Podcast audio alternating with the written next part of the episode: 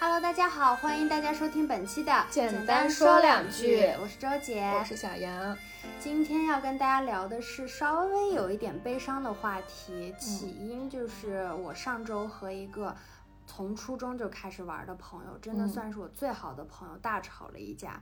然后他把我的微信删掉了，嗯，可能我觉得我们未来肯定还会联系嘛，但是可能他当时表达出来的意思是有点，呃，就像小学生绝交一样，我跟你先把拉扯了，再也不跟你玩了。对，所以这件事情也让我开始思考，就是成年人的友谊到底是一种什么样的状态？嗯，就你身边会不会有很多渐行渐远的朋友？嗯，就是是我们应该怎么做才能让这份感情保持在一个平衡的状态？嗯。我觉得随着我们从校园步入职场，你身份有一个转变，大家对朋友的定义肯定也是有变化的嘛。呃，比如说像上学的时候玩得好就是好朋友，但是在工作了之后，大家也会觉得很难再交到真心的朋友。嗯，然后你有的时候回过头看，觉得哎，当初我们上初中、高中、大学时候玩的那么好，那么亲密的朋友，也你也不知道在哪个节点、什么时候，大家就好像再也不联系了，然后突然就消失了，连一个正式的告别都没有。嗯，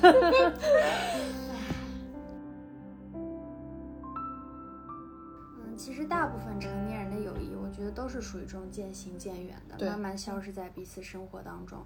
可能他就是在你人生的某一个阶阶段，比如说上学的时期、大学时期、高中时期，或者说你某一段工作期间，你们是生命当中。最重要的对亲密的人，但是可能也因为不在一个城市啦，或者即使在一个城市，北京这么大，大家生活节奏不同频了呀，然后工作又忙，时间又有限，只能把你这个有限的精力去分配给，呃，可能是时间距离更近或者说更同频的这种人，所以两个人渐渐走散，可能是大家比较默认的一种没有办法继续的友谊的归途吧。也有就是极少数吧，或者极端个例，可能会两个人大吵一架，然后进行一个正式的绝交，像你这个一样。你在阴阳我。那什么情况下两个人会有这种正式的分手仪式呢？听周姐来给大家展开讲讲。哎，我跟我这个最好的朋友，真的就是从初中一直到现在都联系非常的紧密，基本上就是彼此最重要的朋友。这种，我先给大家介绍一下他的情况。他家就是，他很简单，就是一个白富美，他家很有钱，然后他长得也真的是很漂亮，有一米八，然后上大学的时候就随便兼兼职做模特就能。赚的比可能我现在工资都高，这种情况就是条件非常优越的一个女孩。那这样的女孩，她肯定性格当中就会稍微有一点强势，或者说有一点点被惯坏这种，有点自我。嗯，然后在大学期间，我们还维持着，因为她在上海，我在北京，都会维持着啊，一年里面有两次，要不然是一起去旅游，要不然就是过年回老家我们聚在一起，要不然就是我去她的城市，要不然就是她来我的城市。每年会保证一个两到三次的见面的频率，但是慢慢的从我开始工作以后，我们俩的联系频率就变成了过年回家见一次，嗯，或者我生日他会专门来北京给我过生日，就变成了这样。因为毕业了三年，我一直在工作，但是他一直都没有这个工作的困扰，一个是家里也有钱，一个是他就在准备出国呀什么的，嗯，然后他留学回来之后，也就是等待着家里给他安排一份工作，嗯。跟你面对的情况跟问题都也不太一样，对，完全不一样。就像我前面跟大家分享过的，不管是找工作了，在工作里面受的委屈啦，还有自己租房啦，这些痛苦，他可以说是完全没有经历过吧。嗯，然后我们现在的在吵架之前的联系频率，就是我们俩都是觉得人生有什么过不去的非常大的坎儿了，才会跟对方打电话诉说一下。嗯，平时就真的是很少联系。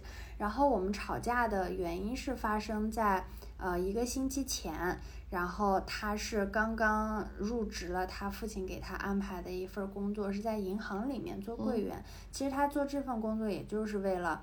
积攒一两年的这个在上海交社保的这个工作经历，干完这一两年，立马就可以去爸爸的公司工作。嗯，他其实这一两年算个历练，混个上海户口是这样的，因为他的其他的条件都已经满足了，所以对他来说就是体验人生，因为他没有工作过，他没有遭受过任何社会的毒打，他会觉得对于他来说这是生命不可承受之重。对，然后。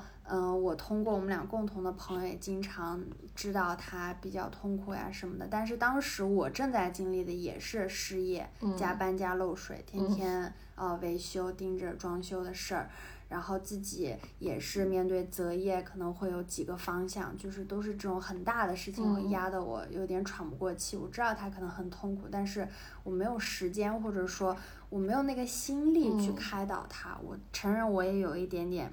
对朋友的关心有点疏忽了，也没有主动去联系他。然后有一天晚上，呃，我是去帮前领导录了一个综艺回来，嗯，就录完都已经十点多了，回到家十一点多，就想什么都不想了，就想睡一觉。然后他十二点半的时候，可能喝了一点酒，给我打电话，就想说这件事儿。我当时最近在那个银行工作的不顺利，是吧？嗯嗯。还有就是她当天跟她男朋友吵架，她男朋友离家出走了，想。跟你进行一些倾诉。对，当时我还不知道他发生了什么事儿，但我想他大概就是发泄一下。嗯。而且我这个朋友就是会在任何时间，他不会像咱们这种，就是说你现在有空吗？我给你打个电话，他会直接打过来。但我默认我们的关系是这种情况是正常的嘛？嗯。但我当时确实有点想逃避这种负能量，我就把手机放在那，任凭那个铃声响完，我又没有挂断，就假装睡着了吧。我确实也有错，然后第二天早晨又八九点，我估计他一晚上都没怎么睡吧，八九点又给我打电话，我当时就还是想再逃避一会儿，我想至少让我把我这个觉睡够，我再伪装起来我那个很坚强的样子再去安抚他吧。然后另一个朋友给我发微信说，呃。她跟她的那个男朋友分手了，然后闹得特别大。她现在就是心情特别不好，你接我们的电话跟我们聊一聊。我在十二点的时候才把电话打过去。她先开始还能维持正常的语气，就是跟我说两句，说她男朋友怎么不理解她了，他们为什么吵架了。然后后面她的情绪就越来越大，除了对于她男朋友和工作的情绪，她主要的情绪是针对我。嗯，她说。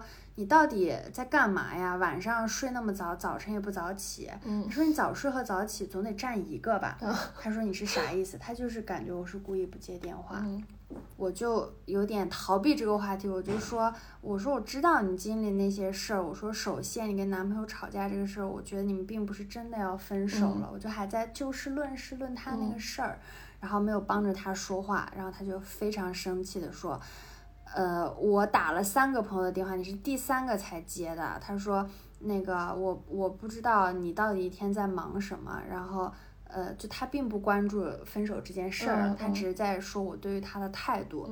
然后我说你的事情我都知道了。我说说实话，我觉得作为一个成年人来讲，真的没有什么。我说我最近是真的很忙，我才没有接你电话。我说你知道我经历了什么吗？因为我被辞退呀。呃，公司倒闭，然后这些事儿都没有跟他讲过，然后他突然就来情绪，他说谁要听你那些破事儿啊？啊，啊，他说你那破事儿我也不在乎，我也生气，我说凭什么我的事儿就是破事儿，你那点事儿，我说我还觉得是你太娇气了，你没经历过呢，我说你就只有你是公主是吧？我说我小名还叫格格呢。然后 两个人情绪真的非常激动，就已经有点像尖叫了一样。然后扯着嗓子开始喊对我那个男性朋友在电话那头还说：“你们别吵了，别吵了。”最后哦，这个朋友他就大喊一句：“他说算了，以后我有这种事儿，我再也不跟你讲了。”他说：“随你的便吧，他说你管你自己的破事儿去吧。”然后就把电话挂了。嗯，我气儿还没消，然后。呃，我就发现他把我的微信删了，然后把我跟那个朋友共同的群也退群了。啊，就是非常像在气头上会做的事儿。对，拉黑删除一条龙。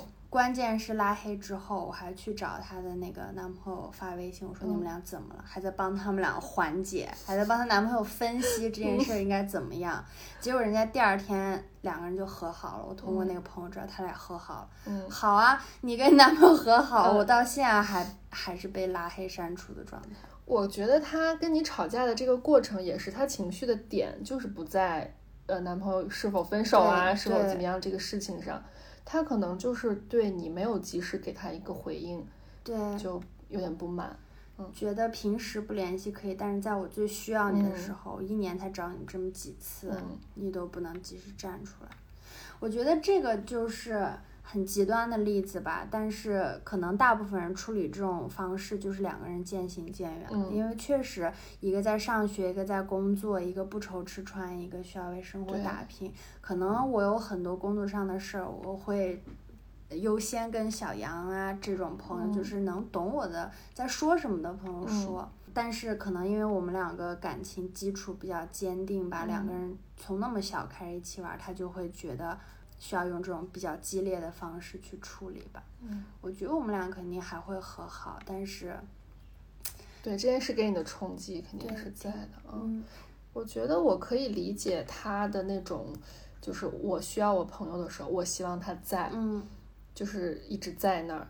呃，但是我觉得我不太能接受的一个点就是他没有去认真的倾听你的需要。就比如你在说我最近经历了什么什么的时候，他没有听你到底经历了什么，他就会直接说谁要听你那破事儿啊。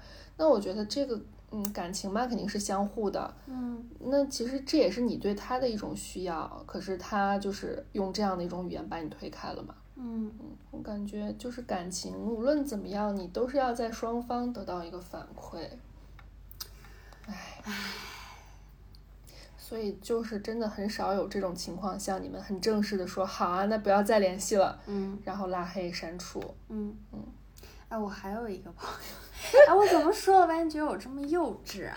这个是我被动的，然后下一件事儿是我有点主动的提出的。嗯这朋友是我从大学时期开始交到的朋友，嗯然后前两年我们俩都还比较同频，因为我们都是本来在一所很好的大学读的都是偏理工的专业，可能按照这个专业对口的工作来讲，我们俩会有光明的未来。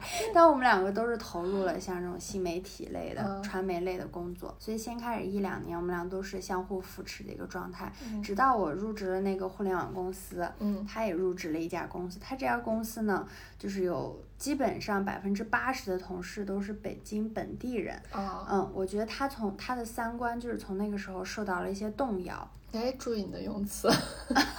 我没有说，嗯，我们是外地人，我没有说本地人不好好的意思。但是他就是呢，受到那些同龄人的影响，他觉得呃，一个年轻人一定要有房，要有北京户口。嗯如果自己得不到呢，我会发现他的言语或者行动当中慢慢透露出来给我的讯息就是，如果你自己没有办法通过自己努力得到，那么你就去找一个有北京户口的男生。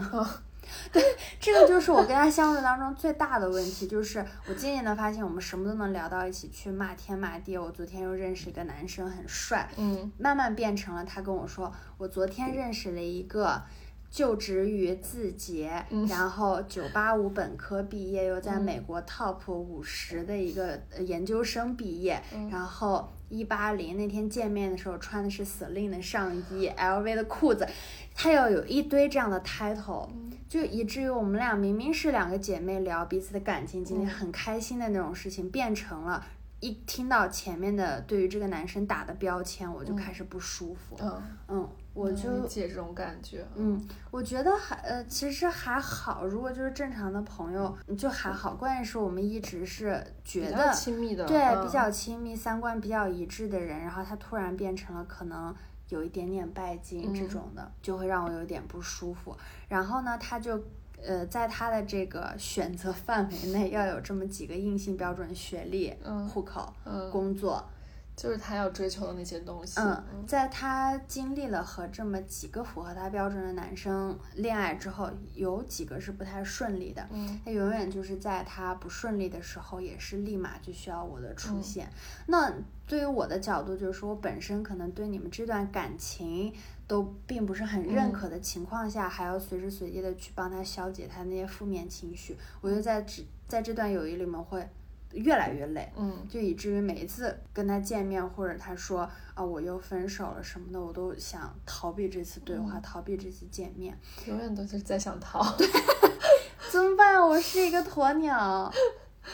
然后呢，契机就是到了今年过年的时候，那会儿疫情很严重，我们两个，哎，我们俩刚巧都是那个一个地方的，我们就说看今年的政策还能不能回得去家了。嗯就是在聊这么简单的一个事情的时候，他突然就开始跟我聊钱的事情。我记得他是说，哎，他说我觉得有钱的话就呃，不会这样了，父母也在北京，家也在北京，根本就不需要考虑这些事情什么的。然后还说，而且我觉得有钱的呃家庭孩子就会更快乐，受到的教育会更好什么的。呃，就不会有这么多烦恼，他们根本看不到底下有这些事。我就突然觉得他这个人三观非常的扭曲，嗯，然后也是基于前面那一系列的事情，我会有一点点爆发吧。我就说，我跟你在这说回家过过年的事，你跟我在这扯屁呢。嗯，我说，我觉得大家都有慕强的心理，你想。有更好的人生，希望有北京户口。我说这都不是问题。我说关键是我觉得你现在有点拜金的迷失自我了，钻到那个里面出不来了，有点。关键是我真的把这些话就打字发给了他，然后他就非常讶异。嗯，非常受打击，然后就你怎么可以这样说我？对，而且你跟我在一起这么久，原来你心里一直看不惯我，还发了微博，发了朋友圈，就是微博那种郭敬明文学吧，类似就是你最在乎的人刺你一刀，你才会最痛。其实，其实我后来也有挺后悔的，然后可能冷战了三个月之后，我还有主动跟他说我错了，我们出来聊一聊。嗯。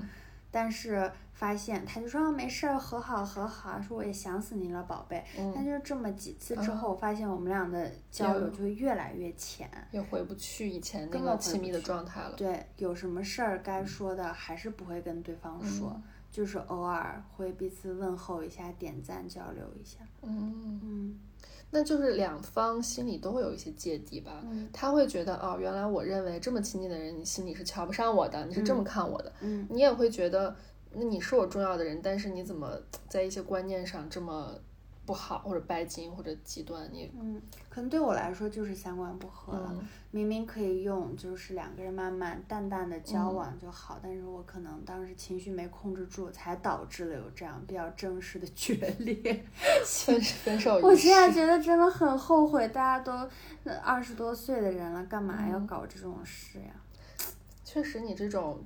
激烈的 over 是比较少见的，真的很少见。对，大家一般都是渐行渐远，慢慢的也就淡掉了，不联系了。嗯，你有这种因为三观不合就是正常的结束友谊？有有，我虽然没有你这种就激烈大吵架，嗯，但是我觉得我经历过的都是一些像刚刚说渐行渐远这种。呃，现在想想，在大学时期的好朋友，嗯，因为我大学也是在老家上的嘛，然后呃。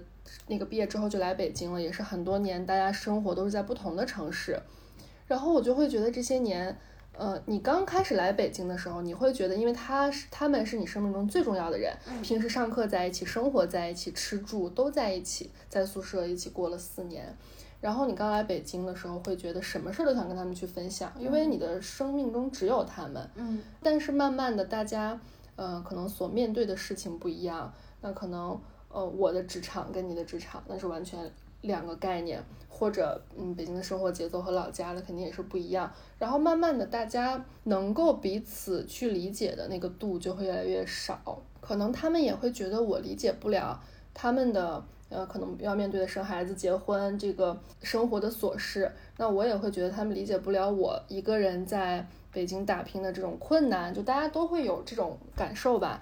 然后慢慢的共同话题变少，两个人之间的空白期会变多，还会互相看不上。呃嗯，会吧，有的时候可能也会。我们是会隔一段时间会跟彼此汇报一下最近的近况，比如我换工作啦，比如我谈恋爱啦之类的吧。那有的时候我就会觉得，可能大家都是在专注于自己的生活。我跟他们讲我的这些重大改变，他们会。就有时候会忘记你说，哎，我是七点下班，那他们六点的时候会说，哎，你吃饭了吗？什么你到家了吗？就是这些小的细节也会让我觉得，就是大家的亲密度没有那么深了。但我觉得这个你没有办法去责怪别人或者责怪自己，那就是大家的这个频率不相同了，环境也不相同了，嗯，然后慢慢的就会变得疏远了一些吧。呃，就有时候会觉得大家对一件事情的看法会非常的不一样。像我这个老家的朋友，他有一次在我们的微信群里发了一张他儿子的表情包，可能是想分享喜悦吧，这个出发点。然后当我打开那个表情包的时候，我发现它是一个什么内容呢？就是孩子没有穿裤子，因为是小男孩嘛，在他的私密部位打上了几个字，写的是 “Hello Miss”，你好，女士。然后而且那个啊，对。在鸡鸡上打的呀？对，而且那个字儿非常小，你必须把那个图放大、撑大之后，你就可以看到他的私密部位在对你 say hi。当时觉得非常不适，这是这是在干什这么？在干什么？对，然后我当时就觉得非常不适，然后她还很开心的说这是她老公做的表情包，因为她老公也是我们的大学同学，也都是多年好友。我当时就突然有一瞬间觉得，为什么我当时那么亲密的朋友现在变成这个样子？但我也没有办法说你好，我觉得我受到了冒犯，我觉得这是对我的一种性骚扰。我没有办法直接表表达我的这个感受。我记得我当时还把这个发给了我其他的朋友，我是想知道到底是我太敏感、太矫情，还是这件事情本身就有问题。然后我其他的朋友都说那肯定是有问题啊，你不能这样呀。嗯我觉得他非常不尊重我，就不尊重女性吧。你你把字儿放那么小，那也就是你预设了，看到这个图片的人一定会放大、去观看你儿子私密部位，这是一种什么样的心理啊？对别人不尊重，对他孩子也不尊重。对，我我以为年轻人的共识是我们不会在公共的这些地方传播孩子的，漏鸟。对你至少穿好衣服。但我没有想到，就大家都是年轻人，怎么就还这样？然后这件事当时对我冲击还挺大的。从这个事情以后吧，我就不太喜欢跟他们去交流一些。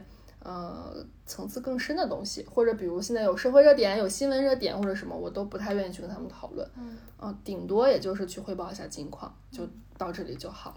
哎，那他们对你这种三十岁也不结婚，每天都享受恋爱，他们怎么看呢？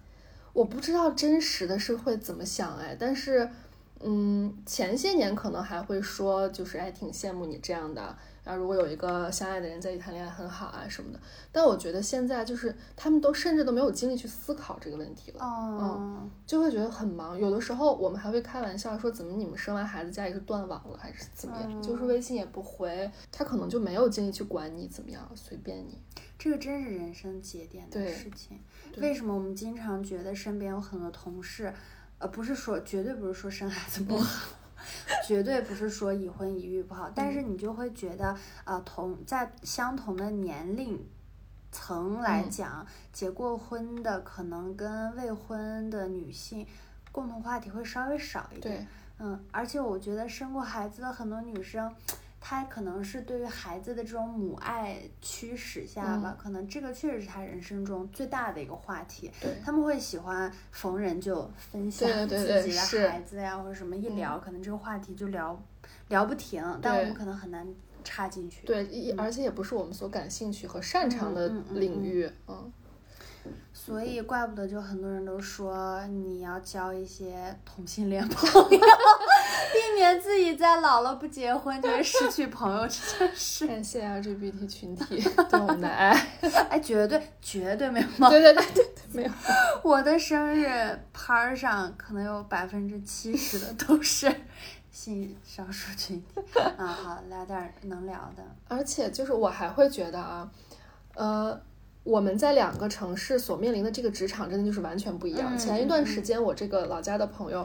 难得除了孩子啊，跟我们分享了一些他工作上的问题，大概就是说，呃，他怕跟另外一个在单位不是很受欢迎的女生走得太近，而让一个办公室。对对对，而让领导误会他，呃，是不是跟就是大家不喜欢的人随波逐流了，就大概是这样一个意思吧。然后其实我就是觉得，因为这个在我们这边来说，就不是一个你值得拿出来的事儿嘛。嗯，然后值得困扰的事。对，就是大家会有默认的解决方案，就是你把你的本职工作做好，嗯领导交代你干什么你就干什么，然后就不要额外节外生枝嘛。嗯嗯，但是我觉得当时这个事儿挺困扰他的，我也是给到了一些我的建议，但当时我会觉得，可能大家在看问题的呃角度，包括深度，包括什么，都会有点不一样。嗯呃，绝对是没有谁对谁错这一说了，但是作为朋友来讲，它就是会影响你们俩的频率，嗯你们思考问题的方式就会不一样，嗯然后慢慢就会变得渐行渐远吧。嗯，我还想到了一个新的看法，就是其实我们长到这个年纪，就要默认你有的朋友，他就是专门陪你走过那一段的。嗯，对，嗯阶段性的，对，嗯、你要有这个承受能力，因为嗯像我本身我的专业不是学呃媒体这一块儿的，我是学计算机的。那我的同学呀，可能放在现在直白一点就来讲，就是如果不是一个寝室的室友，我们一辈子都不会做朋友，彼此看对方都是怪物。嗯，对对对，是这样的。不是一类人，嗯，但是可能因为在一起住了四年，我们就会变成非常亲密的，就像是亲戚的那种感觉。你们平时可能确实是聊不到一起去，但是出了事儿，你知道他一定会帮你一把。嗯，然后还有就是有一些同事，嗯，可能很多人会说不要跟同事做朋友，除了像咱们这种的，嗯，但有一些同事就是我，因为像像在剧组，你们一下子 all in，你的所有的时间和精力在一件事长达两三个月，同吃同住同工作，那种感情升温是非常快的。对，要不有那么多剧组夫妻。对。就是那个有火花的会去打个炮啊，但是没有火花，你就会觉得，哎，他是我这辈子的人生最重要的朋友。但是往往当你离开了这个剧组，你会发现各有各的人生，嗯，没那么多可聊的话题了。嗯，我就有这么一个同事，哎，我跟他破裂的情况也很奇怪，是因为他管我借了钱，嗯嗯，借了一万块钱，前前后后借了一万块钱，然后借完这个钱之后，他就再也没有出现过。哦，不对。时间线跟大家捋一下，是他跟我借完钱之后，大概过了半年，要么就是温柔的、委婉的催他，想你最近手头宽裕一点没有？能不能还给我？他一直都是说卑微要债，真的卑微要债。他就说，嗯，那我可能怎么怎么样还不上。我说你可以一个月还我五百、一千，慢慢还都可以。是因为我发现他的生活中有很多高标准的消费，比如说他换了新手机 iPhone。呃，买了什么蓝牙耳机啊，买了音箱啊，什么？我是发现这些蛛丝马迹，我才会去暗示能不能还我钱。然后这个时候，我们还保持着一个偶尔聊天以及偶尔催债的 友谊。直到有一天呢，我跟他还有另外一个以前的同事约好一起去看电影。他迟到了一个小时，这一个小时从等待他迟到的第五分钟开始，我们就一直在给他打电话，他都说的是我已经到楼下了，我上来就行，因为我们已经提前取好了电影票，说那就再等一下，等一下吧。结果我们在竟然在那里傻等了一个小时，电影总共就两个小时，然后到了一个小时，跟他最后一通电话是。他说：“哦，我在这儿碰到我领导了。他听说你们在这儿要请你们吃饭。我当时跟我朋友就特别生气，就说吃个屁呀，吃！你 你迟到了一个小时，去死吧！当然就这种心理。然后我们就说不管他了，我们就把那个属于他的电影票放在了前台，我们就进去看电影了。嗯。然后我们进去看了电影，然后出来给他打电话，他就失联了，再也没有联系到。没有。然后我跟那个女生又去吃了个饭，吃完饭回到家。”他再也没有出现过，就此失联，就此失联，也没有回微信，也没有打电话，就从此我不管是给他打电话发微信，他从来都没有接过。先开始我还是很担心他，我说到底出了什么事儿，还联系到了他，千方百转的，千方百计的找到了他的公司的领导，问他还活着吗？得到了一个认可的答案之后，我说好，那他一方面可能是为了逃避那天晚上他没有出席，另外一个就是也不想还钱啊。这件事情已经过去一年多了，我隔一个月两个月就会问他还钱，钱还了没有？有没有钱了？出现过？我好像聊偏了，但是我就是觉得，我跟他的友谊本来就是建立在比较浅的这种工作关系上，我们却错把彼此当成了很重要的人。就没有任何的借条啊什么，就把所有的钱都借给他。就像你刚说，这是特殊情况下的那种特殊关系，把你们绑在一个特定的条件下，而且经历同样的事情，会让两个人的感情迅速升温。嗯嗯嗯，所以大家慎重借钱啊，借钱一定要写借条。这个我可以跟大家说，这个人的名字。呃，花名叫桃子，大家都叫他桃子。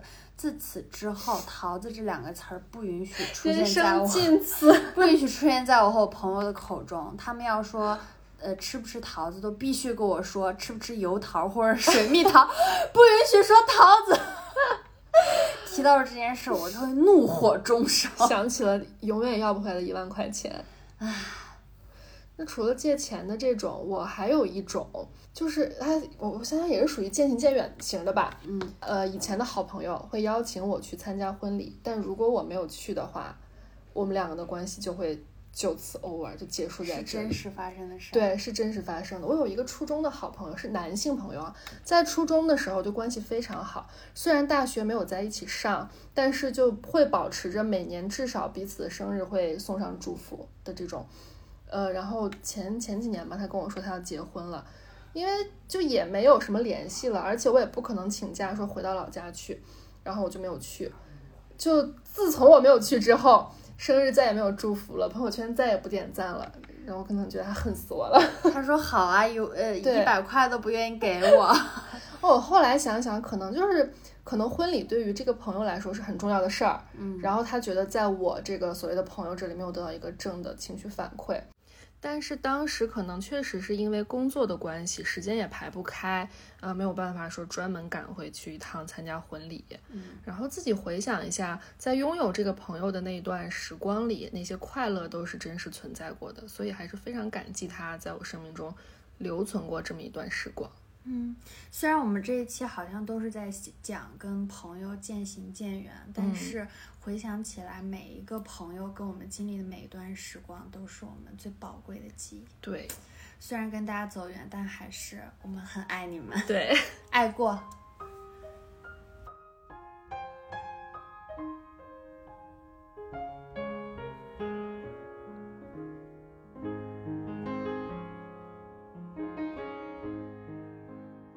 哎，其实这几种跟朋友分开的案例，其实也嗯可以引起我们几个探讨。嗯我觉得第一个就是老听到一句话，就是说那个君子之交淡如水。对。你觉得成年人的友谊一定是像这种淡如水的吗？那以前就觉得对朋友的定义就像这种古话说的要淡如水，但是我有时候会想，这个淡到底是淡到什么程度？太淡会不会导致两个人之间的亲密度不够高，嗯然后从而影响这个朋友的存在感？或者我就会觉得你是不是不够关心我？嗯，嗯，我觉得这个度很难把握。但是我觉得两个人如果真正是朋友的话，你们嗯会有彼此那种默契。嗯，对，嗯，比如说我们两个在某一个领域对于彼此来说就是独一无二的。比如说，我就需要一个我下了班儿就能跟我一起去吃饭喝酒，嗯这种解放压力的。那可能有一些朋友他就是一两个月不联系，嗯，对，也没但问是题的。对，但嗯是有人生规划呀这种比较大的选择的时候，你就嗯会选择跟这个人分享嗯享。对，或者在某个兴趣领域都行啊，只有你们两个是饭圈儿的姐妹呀，嗯或者喜都喜欢看动漫呀，或者说都喜欢玩剧本杀，嗯或者他就特爱打麻将，我觉得有这种朋友也挺好的。所以至少是要有一两个兴趣点是高度契合的，嗯才能够做到这种所谓的淡如水。就是我们不用每天腻歪在一起，每天发微嗯信，因为我们是有一个领域。在某个特定的场合，我就是需要你，你需要我。对，哎，我有一个这样的朋友，哎，他也是我上大学时候的朋友，但不是我们班的。呃，现在他也是在老家那边工作。我们是平时不太会，呃就是小事儿立刻分享的这种。嗯但是当他遇到呃生活中的大事，比如他呃前一阵儿跟我说，就是因为他也结婚很很多年了，说想呃跟她老公一直要孩子要不要不上，然后想去做试管婴儿，但是她自己没有做好这个心理建设等等，就她遇到这种事情的时候，会想要来跟我讨论，然后可能会想得到我的一些不管是安慰或者建议或者什么。然后我有时候，比如有一些喜悦的事儿或者烦心的事儿，比如最近哎找工作不太好找什么的，我也会去跟他大概讲一下我的感受。嗯然后我觉得我们在这方面还还不错，就是能听能愿意去听对方的呃需要，或者愿意去听对方遇到了什么事儿，彼此会给到一个安慰吧。嗯嗯，而且大家也不会觉得这种频率有什么问题。嗯对对，我也是，我刚刚说的，我大学的那个专业的朋友也是，到了毕业之后三年，基本上就是他来北京，或者嗯是只有他来北京，我们才能见上面，见过那么一次面。然后上周刚好是我去济南录节目，然后他现在是济南的公务员，事业编制这样的，然后就大家生活节奏完全不同了，我们可能。半年才会发一次微信，但是我就跟他说我要去了，他立马就在我工作的那个住的酒店开了一间房间，嗯然后他说不管你工作多晚回来，我们都见一面。嗯然后那天就是收工了之后，就跟他住一一个房间，就像回到了大学的时候一样，就两个人对这种见面的频率都没有意见，嗯大家都能理解彼此。然后我们两个去交流的时候，也是从去年见完面之后发生了什么大事儿，嗯一件一件的去说。嗯可能说的时候，大家都只是倾诉欲，我觉得，或者让对方知道你经历了什么，因为很多事情过去了之后，你没有办法再复刻出一模一样的感受去跟他说，而且很多事情你已经没有那个困扰了，就嗯。把它当做谈资一样去嗯。分享给他。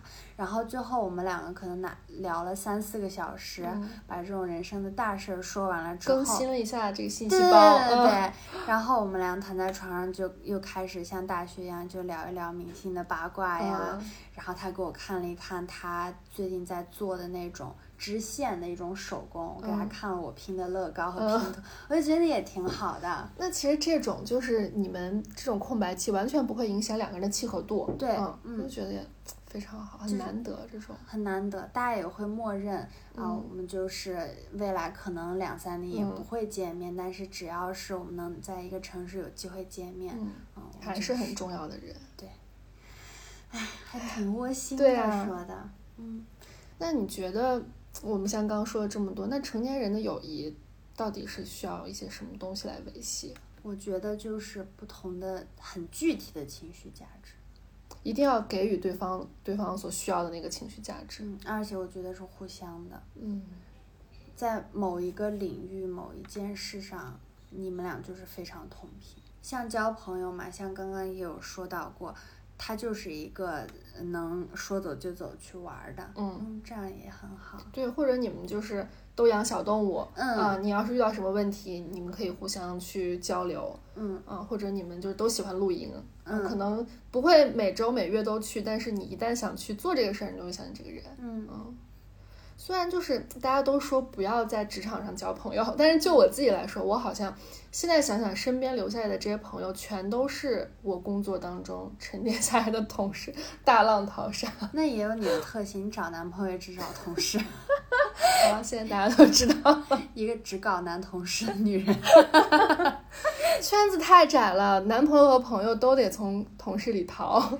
我觉得这个事情也跟咱们的职业有关系，就是嗯一个是说那种高强度的工作会迅速建立感情，另外一个就是可能工作节奏和人生啊、三观这些慢慢的对就是符合嗯的。就你很容易找到能跟你有共同话题的人。对对对。嗯可能有一些，我们给大家说一件啊，昨天晚上又录录到了三四点，嗯可能你跟别人，你还要去再解释一下为什么为什么，但是大家一听就懂啊，又又怎么怎么了，对，而且会知道啊，那个他现在在睡觉，肯定是昨晚熬大夜了。嗯嗯，嗯，就会有这样的默契在，所以我觉得不在职场上交朋友也不是绝对的吧？对比如本人现身说法，呃，一般来说，大家说这样的话，会是觉得你在职场上会有一些利益冲突。嗯，就比如有你没我，我好你你不好，就这么多钱，咱俩就是你看你拿就不是我拿，就大概是这样。有竞争关系，对，有竞争关系，或者上下级关系也嗯行。，对，嗯总之就是会有一点利益冲突在这里吧。嗯嗯有一些上下级就是前面我还真的是经历过，我特别把领导当朋朋友嗯呃，就是会跟他说，哦，那我觉得，呃，老板的这个分工是不是不对？嗯或者说我今天迟到了，我我给大老板说的理由是我什么身体不舒服啊什么的，嗯但是我可能会偷偷跟领导说，哦，我其实今天就是太困了，我想多睡一点嗯。但是其实你会发现，只要你们两个不是同级，嗯，人家心里肯定是会有一些看法的。犯嘀咕。对，嗯大家都在这里哼哧哼哧干活你睡了个懒觉，嗯就这种度大家还是要把握住。对，就不要太实在，去嗯跟领导说，嗯嗯，或者跟同事，我觉得也不好。比如说你们共同在完成一件事儿，嗯，嗯，大家还在忙着干活儿，你去，嗯，你你睡觉不起不来。对 对。所以这么一说，我觉得确实职场里的朋友还是要稍微注意点儿。对，说像咱们这种完全是一个人做一一对对对一件对事儿，嗯嗯，自己的工作不会影响到自己把自己那摊儿负责好就对可以了。彼此不嗯，影响。对，所以还是要分行业吧。啊，嗯那我觉得除了刚说的彼此要提供情绪价值之外，嗯我觉得对于成年人来讲，边界感也是件非常重要的事情。嗯，因为大家都会有需要自己的空间，就是我在需要空间的同时，我会需要朋友的关心，嗯那这个边界感就很重要，你一定要合理的处理。嗯大家要亲密，但是不疏离，彼此有空间。我觉得这应该是成年人世界里比较理想的一种朋友的状态。你这么说，我觉得交朋友好累，但其实不是这样的。我觉得留在身边的朋友都很舒服。对对对，嗯，其实我是觉得你只要能留下，就说明你们一定遵守了这对些遵守了这个规则的嗯嗯。就能让你觉得舒服嘛，以你的舒服为准则。哎，那你觉得边界感，像朋友大半夜就是失恋了，或者嗯是工作受委屈，突然给你打电话之后，你是能接受的，还是分人？分人以及看频率吧。嗯嗯，就是因为我觉得朋友是有这个义务的嘛，嗯就是我我也很乐意能在你伤心难过的时候帮你去分担，嗯成为你第一个时间想起来的这个人。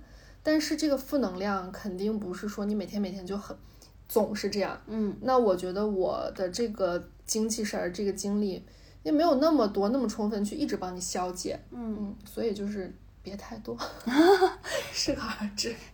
我觉得像咱们俩就是可能你经历，我经历过你分手那段时间。嗯然后我也经历过前段时间比较消极，或者咱俩嗯共同比较消极。但是我跟小杨的默契基本上就是，我们至少嗯每天可能会说，但是一天说的量一定不会嗯太多，最后一定都是自我消解。对，嗯，因为你从朋友那儿能得到的，肯定都是一些你心里能想到的东西。对对对嗯，可能有时候你只是需要对方给你一个肯定的答案。对对对嗯，嗯，然后或者说，呃，这件事你可以每天都说，但你一定要让对方看到你向上。呃，对对对，你有自己把自己往向上拉一把的这个手在，就不像很多朋友他分手，他现在就是想摆烂，嗯他就是想谁也别管我，就躺在这儿，我就就就是要混吃等死，你别管嗯我。那这种情况下，你能给他的是什么呢？作为朋友，你就是说，那我陪着你一起嗯，躺着，我能陪陪你，陪你吃个饭，也就这样了。陪伴嘛，对，嗯也就是给到陪伴。但是如果你长时期的自己也并不想让自己的情况变好，但是嗯还希望有一个人一直陪你在这个泥潭里，对，这样其实对朋友也是种消耗。两个人会一起陷到沼泽里的，都嗯出不来了。嗯，像我那个欠我钱不还的朋友，为什么就是我知道他家庭住址，知道他的工作地址，我没有去找他的一个原因，也是因为他其实是患有那个抑郁症。嗯，嗯，情绪也是会不稳定的。这个话题有点敏感，但我嗯是真的通过这件事情，我会去反省，我不要给朋友特别多的这种负能量，是因为嗯当时他呃病情稍微比较严重的时候，我去他家里陪他住，嗯可能每一天在他家里待六七八个小时，就是嗯下班到睡觉的时间，嗯对我来说都是一种就是身心俱疲的嗯感觉啊、我绝对没有说他不好的意思。对，或者也绝对没有说他得了抑郁症，他自己不嗯向上爬，因为这个是特殊情况。对对，但我只是说，对于朋友来说，你每一天长时间的处于那种比较消极或者负能量的情况下，对自己的损害也对，消耗也很大，消嗯耗是蛮大的。因为你一边需要去拉他，一嗯边需要去消解你自己，对对于你来说是一个 double 的输出。嗯，可能我举的这个例子有点特殊吧，像正常朋友们有这种嗯情绪的话，我觉得一个是你要知道，朋友他永远只是辅助你的这一个精神支柱，嗯但是决定你自己能不能把这个事情解决好，一定是你个人的意志力。你想要变好，你嗯想要改变这个结果。对，朋友就是陪伴以及给你一些鼓励，嗯嗯，或者我想去去去骂一个人，朋友会帮我一起，嗯但是你一定要知道，就是这些事情是要有度的，和我我一定要是怎么去处理。嗯，比如我不开心，我我说完这个事儿，但我还是想往开心了去去走去发展的。那么要么现在去吃吃饭喝酒，嗯，要不然就是我教你怎么去做，但是我觉得我教你怎么去做，你心里肯定大概是知道我要也知道怎么嗯做的，嗯。对。那你觉得友情它是一个需要刻意维持的东西吗？还是说因为大家成为朋友就已经是有有一个缘分在了嘛？那你是说需要刻意维持，还是你觉得我们靠这个缘分就可以了？缘分，我觉得缘分就像颜值一样，始于颜颜值忠 于才华。我觉得缘分这个东西很弱的，而且很很灵性，很随机。嗯那你也可以说咱俩这周有缘分，下周没有缘分，不在一个城市了就。对，它只是一个敲门砖，其实，嗯，所以我觉得还是需要经营，我觉得是需要经营的。我也觉得不能光靠这个营养剂，嗯嗯你得浇水施肥啊，嗯嗯你不然不浇水，这个花还是会死掉嘛。嗯嗯，但是这个经营我能理解的就是，比如说，呃，你对于朋友就跟你的男朋友一样，嗯就他可能在你生命中你是需要给彼此一些偏爱的。嗯那可能大家都很忙，但是在对方需要你的时候，我就是愿意，呃，把它当做现在最重要的事嗯情来解决，或者愿意把自己的情绪和什么劳累都放在一边，优嗯先对待朋友。呃，这是我觉得这都算是经营的一种方法。对，嗯，我觉得经营并不是说特别刻意的说，我跟你必须要每个月见一面，嗯嗯，不管怎么样，我们就是要雷打不动的每个月嗯见一面，每半个一定要一起去做哪些哪些事儿。我觉得嗯这个不算是经营。哎，我听过一个，呃，就是别人的故事，是说，可能两个女生说好要一起去打耳洞，嗯，然后结果一个女生就和另外的人去打了，然后结果这个落单的女生就非常不开心，她觉得自己被背叛了。然后两个人可能对这件事情的认知不太一样，一个人是觉得还好吧，我跟谁去打都好，另外一个人觉得这是重要的事，你是重要的人，那一定要去一起做。你在 QQ 空间看到的这个故 事，二十年前看到的，那我觉得这也就可以说明能跟我用 情侣头像是吧？对，属龟吗？除了我这个龟就不能就不能属处别的龟。就是这种，在我看来都属于一种刻意的维持，对，没必要。对，完全没有必要，而且会造成一种负担。我觉得维持一定是你发自内心的去让它特别，把它放在一个特殊的位置，嗯这样就两个人都会很舒服。嗯。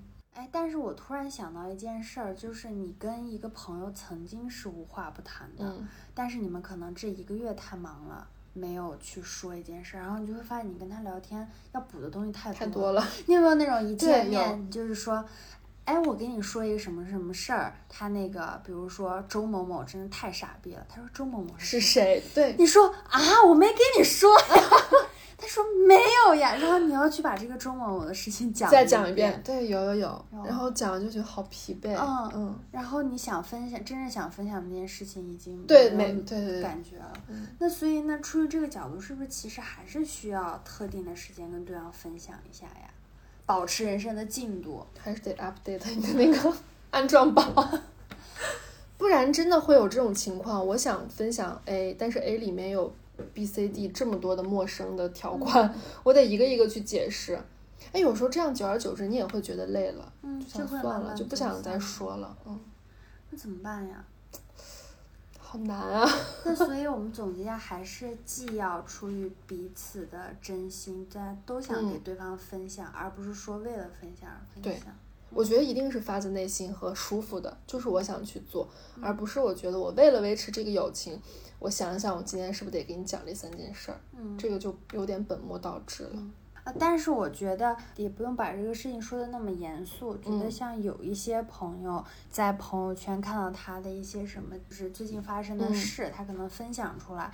嗯，你千万不要觉得你们俩就是很久没有联系了，你就不敢去问嗯他你最近怎么样。嗯我觉得你看到这种时候，你就保持一个下意识，你就去问问他，嗯，哎，你这是怎么了呀？了？在哪儿？去哪儿玩哎啦？对嗯，我觉得这个也还好，是力所能及的。我发现好多人都会有那种心理，就是我们已经呃一周没有联系了，那第二周那就也不要联系了。就是既然都没有再说话，那就别说了。但我觉得这样不太好，这样就会就恶性循环吧。其实你们只是这一两周比较忙，那这一两周很好补，但是你如果因为这一个小空白就造成了一个大空白，你就很难再补上。反正人的精力真是太有限了。我觉得能交到那种大家都默认这种交往频率的朋友很重要。，对，嗯，而且也是很幸运的事儿。嗯，所以有没有可能你需要经营的是磨合出来一一种你们俩觉得交往频率最最服舒服的方式，方式和频率，对这个叫经营。对，哇，就找你们两个同频的那个点。嗯嗯，你像有的时候我会发现啊，像我在公司，呃，自以为在公司的这段时间交到了一个很亲密的朋友，我们可能会一起吃饭，然后因为在公司你每天的话题可能是工作和吐槽老板或者什么的，但是，一旦不管是谁离职，一旦离开，就好像非常那个戛然而止，不会再有任何联系。是好点儿的可能会朋友圈点赞之交，甚至有的就完全连赞都不点。有时候会让我不禁想，你这这一起工作时候多讨厌我，都不给我的自拍点赞。那如果我们都能找到有这份信任感，不管发生什么，嗯我都知道你是我很重要的人，嗯不用刻意维系，或者说你们俩现在所处的这种相处的模式就是彼此很默认的、很舒服的方式，那真的恭喜你。对，中奖。但是如果就是有一方可能不那么认同这嗯段关系，会让他觉得累，或者说你觉得你为了配合上他所对你的那种需要，你会很累，那我嗯觉得其实可以冷却一下。对，友情其实有时候跟爱情一样，你就是找到磨合到两个人都舒服的那个方嗯式。呃，如果出现问题去修补，如果修补未果，那可能大家都渐行渐远，有点悲伤和伤感啊。但是人生必经阶段，对人生的必经阶段，但是还是希望大家在生活中和生命中身边都有这么几个特殊的存在。嗯，那就不管怎么样吧，我觉得朋友真的是老天送给我们的礼物，对，大家还是要珍惜，因嗯为真的，我觉得有的时候朋友，呃，有个很土的话说，朋友是自己选择的家人。人对，嗯因为朋友跟家人和爱情相比，它的自由度真的是高很多。嗯嗯，它能让你最舒服的做自己。但如果做不了自己，那我觉得首先这段友谊你需要考虑一下。但如果你们两个真的是在很舒服的在彼此面前做自己，那真的是恭喜你，一定要珍惜这个好朋友。对，希望大家都能够跟自己的朋友们很很开心的嗯。度过自己，不管是开心还是不不开开心心的时，光。嗯，重大节点都有重要的朋友陪在自己身边，分享喜悦和悲伤。嗯。真好，好吧，那我们本期节目就到这里啦，下期再见，拜拜。拜给你